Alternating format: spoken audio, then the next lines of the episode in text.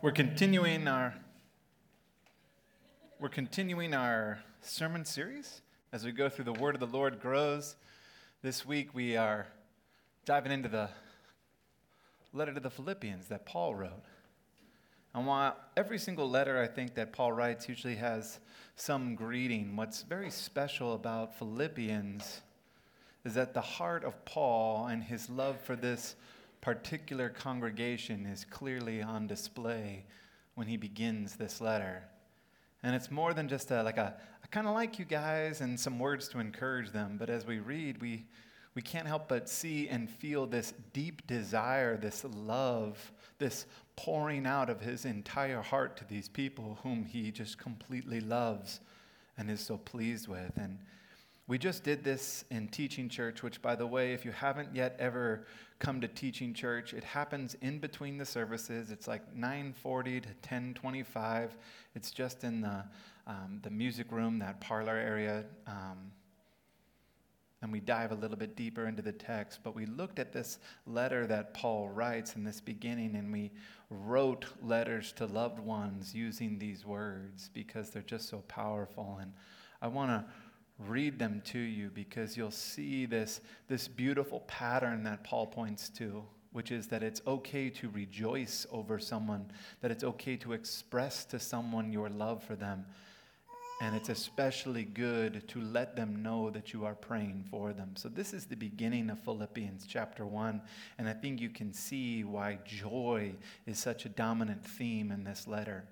Paul writes to them, I thank my God every time I remember you. In all my prayers for all of you, I always pray with joy because of your partnership in the gospel from the first day until now, being confident of this, that he who began a good work in you will carry it on to completion until the day of Christ Jesus. It's right for me to feel this way about all of you since I have you in my heart, which I just love. And whether I am in chains or defending and confirming the gospel, all of you share in God's grace with me. God can testify how I long for all of you with the affection of Christ Jesus. And this is my prayer that your love may abound more and more in knowledge and depth of insight, so that you may be able to discern what is best and may be pure and blameless for the day of Christ, filled with the fruit of righteousness that comes through Jesus Christ to the glory and praise of God. That's what it means to be part of a church, to partner in the spread of the gospel, to rejoice over people, to be in relationship with others, and to experience the joy that comes from a community of believers as together, for the glory and praise of God, we work and the letter continues in chapter 1 because he's writing from jail, so he's got a little bit of free time. And he's writing to let them know that he is okay He's writing to let them know that their friend Epaphroditus, who they sent from their own congregation to bring him supplies and meet his needs, to comfort him, arrived. And even though he got sick, he's better now. He writes that the gospel has got to continue to still be preached by you, even though you are being persecuted, even though I am now in chains. He writes that he has courage because he knows that to live is Christ, but to die is gain. Meaning that while it might be better for him personally to die because then he gets to go with heaven and be with Jesus, it's better for him to live so that together they continue to be a blessing, teaching and encouraging one another in the faith. He writes while in jail and suffering through all of this, stating that his joy, the joy that he has in Christ Jesus and in who they are, can never be taken away. And you can just picture him writing this. He's speaking from his heart. I bet he's got that like thing what you do when you when you you got a little bit of tears because you're just thinking about how much you love them as you're writing. But then he like takes that deep breath and then switches it and moves into I don't think serious is the right word, but maybe strong and says, "Now with all that, live this life that you have been given." Live a life worthy of the gospel that you've received. And he closes that chapter out saying, I know you are being persecuted. I know things are going to be very, very tough. But on the outside, don't let that affect you. Instead, be changed on the inside in your relationship to one another. And in chapter 2, our text for today, he tells them and us how to act against the internal conflicts that arise when you are in community. He's going to show us how we are to get along with one another because each one of us is different. Each one of us comes from different backgrounds and different statuses, was raised in a different way and in a different household. But there is a way that people who follow Jesus must become. And so he's going to mention five pieces here to start with. And if you've got your, your bulletin, that's what we're looking at today. This is chapter 2. And I'm starting at verse 1 as we dive in and start to look at these. Therefore, if you have any encouragement from being united with Christ, if any comfort from his love, if any common sharing in the Spirit, any tenderness and compassion, then make my joy complete by being like minded, having the same love, being one in spirit and one in mind. And I love that right away, Paul is very subtly taking the focus off of ourselves and is putting it into what Jesus has done for you and then applying it to your relationship one with another. Paul is asking these rhetorical questions here is with that if you have any. And what's really unique is that there's a process here. He's being rhetorical because he knows you have these things, but it starts with what you've received. We have been united with Christ. If you have been baptized, you know that Romans 6 is usually spoken and read because we have been united in Christ to his death, and not only to his death, but also to his resurrection and that newness of life that comes. The text says if you have any encouragement from being united, that translated there as encouragement is like our modern way of saying consolation. And I think consolation may be a better way as I talk about it moving forward because sometimes when we translate, because remember, every time we are reading a English translation, whether it's NIV or ESV, NRSV, those are the only three that you guys know? Cool, me too. Moving on someone has taken the original Greek and is translating and trying to capture what it was trying to say. But I think they should have used the word consolation here because it ties us in to other verses used in the Bible that use that same word. In fact, there's one in Luke chapter 2, verses 25, when Simeon is being kept alive before he blesses baby Jesus because he is waiting to see with his own eyes the consolation of Israel. It's a name given to Jesus. In 2 Corinthians, Paul says, For as the sufferings of Christ abound in us, so also the consolation that we have in Christ abounds as well. He says it again in Thessalonians, where he says, God has loved us and given us everlasting consolation and hope through his grace. See, the idea idea here, the very first thing that you have received, is more than just soothing sympathy to cheer you up through the persecution because you've been united to Christ. He is telling that you that you have received strength, that you are being made strong through the uni- through being united in Christ. You receive that strength. You are not a lost and hopeless nation like Israel was until Jesus came. You are not someone who is left on their own to their own sufferings because you have received something in Jesus grace and everlasting hope. Yes, for the life to come when you are in heaven, but also for the life now. And this is not unique or special to you alone, but rather is given to every single person who calls on the name of Jesus. You and those sitting next to you have been united to Christ. You have been saved and made strong. And then look what it moves to. Not only are you strong through that unification, unification that you have with Jesus, but also you are loved and comforted. Comforted and nurtured by the love of the one who created everything. And again, this comfort comes from that Latin word with fortis, meaning strength. This is a love that gives you more than just happy thoughts.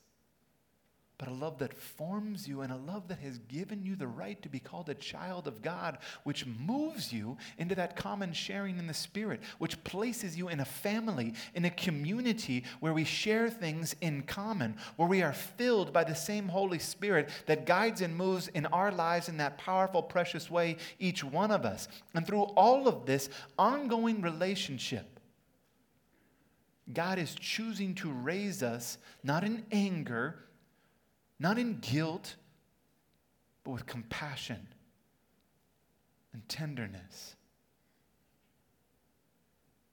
Slow to anger, abounding in love, by God Himself becoming the rock, the fortress, the deliverer, by being the one who is your warrior who fights for you, and more than that, looks and sings over you in joy like a mother sings over her child. See, Paul does this wonderful thing by asking in this rhetorical way if you have these things, not because he's being sarcastic, because it is so obvious and known to those who have the Lord what they have received. If you go home today and you forget that you are united in Christ, that's not okay. Every day you get to look at yourself when you make that sign of the cross, which means you have been united to Christ. You are loved by Christ. The Spirit of the living God dwells in you, and you are going to be treated with compassion and tenderness and mercy. That is not wishful thinking. That is the facts, the promise made by God to each one of us that we are united to his son Jesus, loved deeply He Himself dwells and makes His home in you, giving you the strength that you need as He guides you in all compassion and tenderness and mercy. These are the direct spiritual gifts that you have been given through Jesus. And Paul says you are given these not just for your own comfort, not just for your own strength and knowledge, but so that you will share them with each other. See, these people are being persecuted by the outside world. And yes, they've been given strength from God, but we also find strength from one another because we are not alone. Paul says, Make my joy complete and be one. Do not think this is just you and Jesus, but it is you and Jesus and the family that he has given you. Make my joy complete and be one. Have the same mindset, the same deep, abiding unity that must be if we're going to make it together. We're called to be something more because of what we have received. And we are reminded that we are never separated from God. We are not just close to God or known by God, we are united, chosen. So that when you look around in these seats today, and before we give back to God through our offering, you will shake the hands and say hello to someone who is not your competition, who is not your enemy, who may be different than you, who may have been raised in a different household, who may come from a different socioeconomic status or have a different skin color or a larger nose like I got. Doesn't matter. God has united himself to the person sitting next to you and has united himself to you. And now unity is what we strive for. The apostle who writes from his heart wants to see us as one. And I wonder sometimes does the outside world, when they see us, followers of Jesus that we are, do they see oneness? Do they see oneness from the way that we love and speak and live amongst ourselves? How powerful will it be when we unite ourselves to each other? how powerful it is just for yourself. When in your mind, the ways you want to eat and exercise and be healthy and save and all that stuff, when it becomes routine and aligns with yourself, think about your relationship with your spouse. How amazing it is when you two are on the same page raising these children. And how hard it comes when there is division, splits, separation, when there is a refusal to give, a refusal to admit fault. There can't be unity when we live that way. So Paul keeps going and says this in the next verses three steps. Do nothing out of selfish ambition or vain conceit. Rather, in humility, value others above yourselves, not looking to your own interests, but each of you to the interests of the others. Let nothing be done through selfish ambition, is the first step to, a, to unity in the flesh, we are motivated by selfish ambition. Much of what we do is not done out of love for others, but out of advancement or promotion for ourselves. When I grew up, I played a lot of Risk. Anybody play Risk? I grew up with a guy, I won't say his name because he's sitting right there, and he would always give me advice. You want to conquer the world? This is what you got to do. Do you know what? That advice always benefited him but he has been forgiven and he is loved. Paul says, don't do anything out of selfish ambition. There's good ambition. There's good ambition to glorify God with, to serve Him with everything we have. It's okay to want good for yourself. But how do we recognize the difference between selfish ambition and good and God pleasing ambition? Maybe we want to ask that question, but I think the answer is a little bit easier than we pretend. Because when we examine our motives, we know, we know in our hearts when we are using people. We know in our hearts when we are trying to manipulate. We know in our hearts when we are attempting to gain something from someone else. But I think it's harder to know when that thing we want that position, that money, to be a kind of person, have a kind of life, a kind of look, when that becomes more than the ambition to please God, that becomes hard to identify. So if your conscience is not making you aware to the truth, the advice that I would give you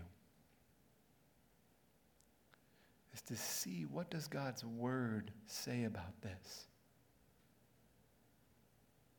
Because selfish ambition always goes against the way of God. Selfish ambition has a way of changing the priorities that God wants for your life. And throughout this letter, Paul will challenge the ones he loves to reflect and think about their motives to remember who Christ is and what Christ did and to live that way. That's why he says, let nothing be done through conceit, because conceit is thinking too highly of oneself, having an excessive self interest and self preoccupation.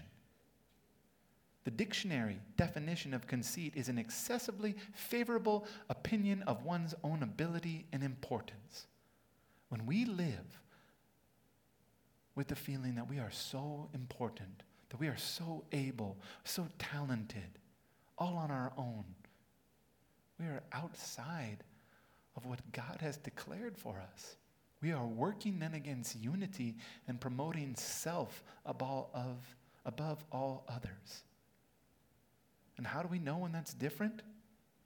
How do we know when we're having a healthy view of ourselves, that we're made in the image of God, that we're loved, that we're forgiven, that we are unique and created in a specific way versus we are the best.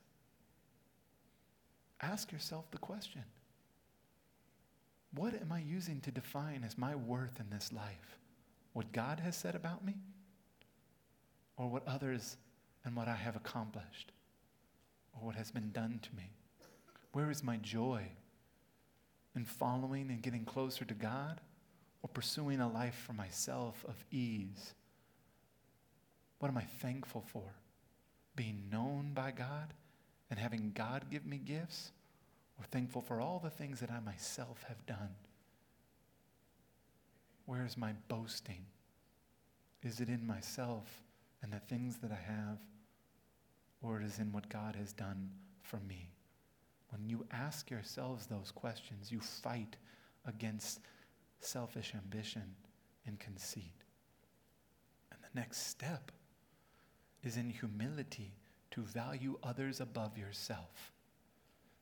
This is completely contradictory to the attitude of the world at Paul's time, and surprisingly, the same as ours. Because humility or maybe lowliness is about the least attractive thing to the thinking of this world. In fact, the ancient Greeks considered it to be a fault.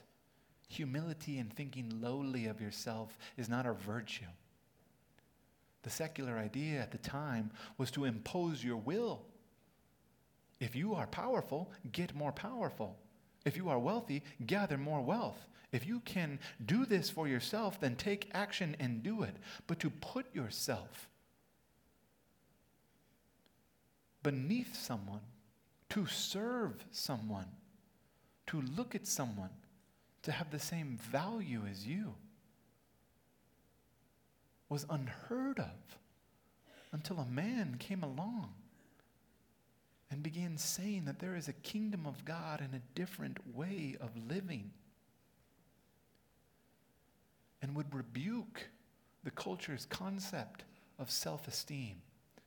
You can scour the Bible, but you will not find that we need to carry within ourselves an attitude of superiority you can scour the Bible, but you will not find that the way to be healthy is to think that you are the strongest, best, and greatest thing that God ever made.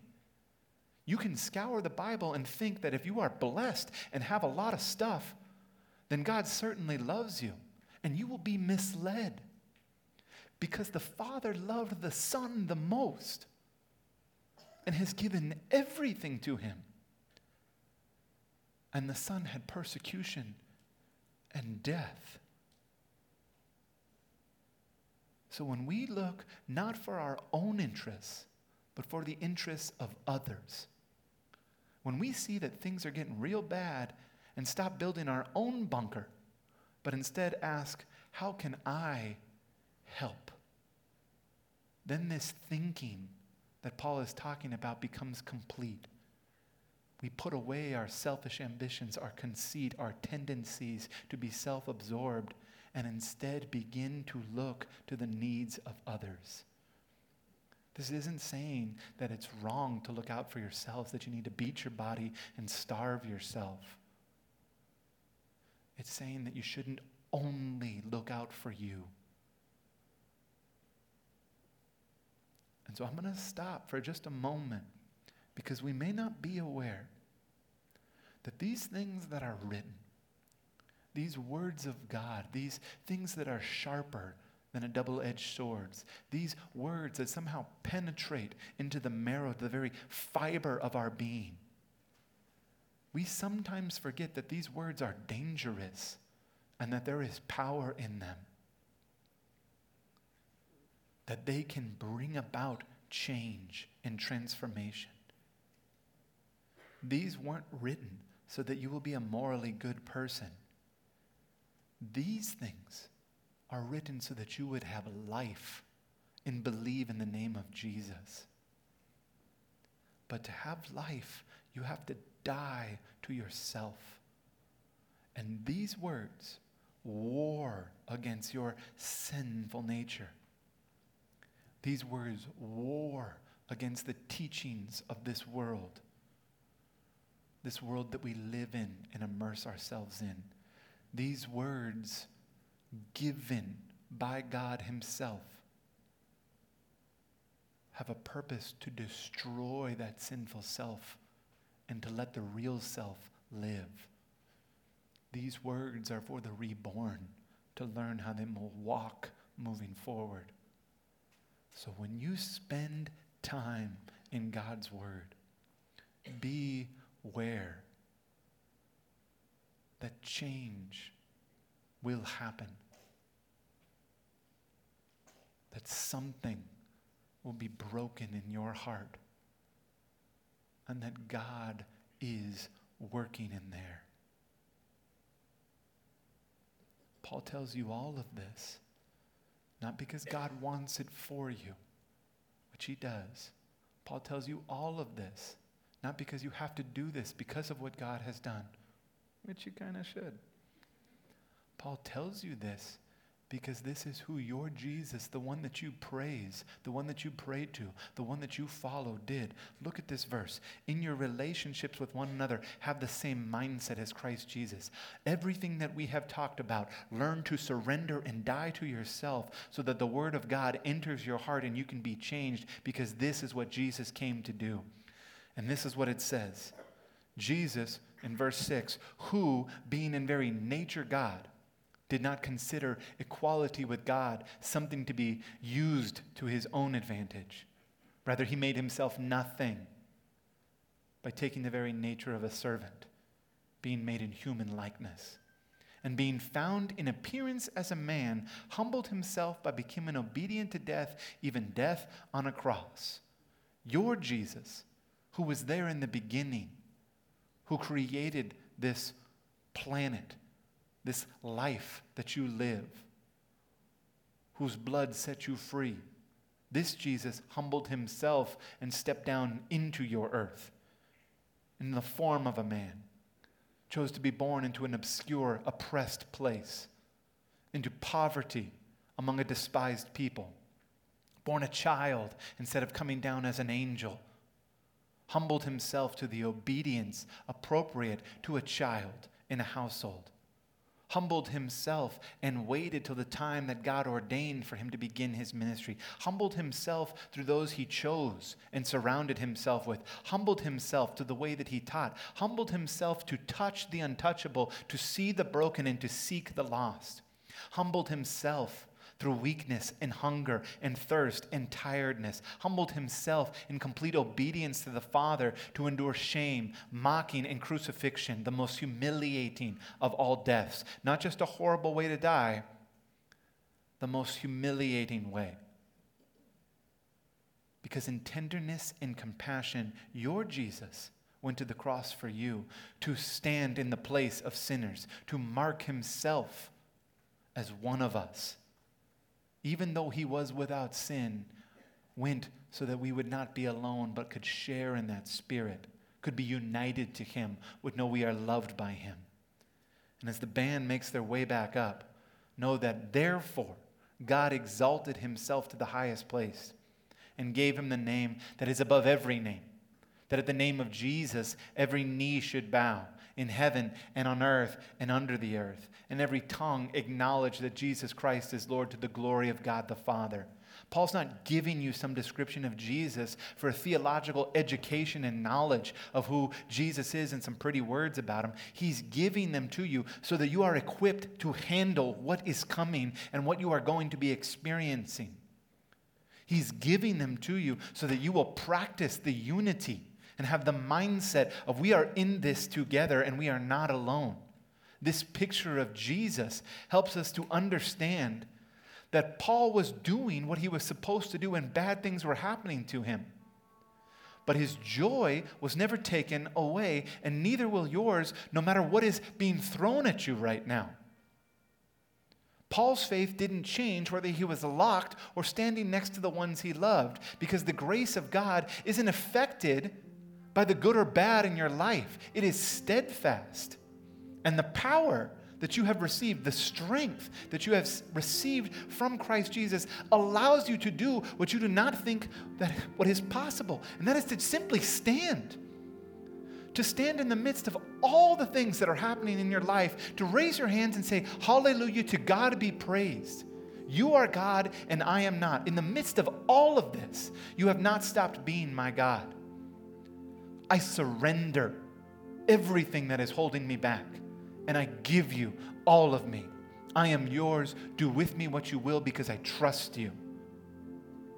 That is the reason these things are written, so that you would know, so that you would become changed, so that you would spend time thinking and praising God and learning. This is who you are now. reborn, made new, my child, my own. Amen.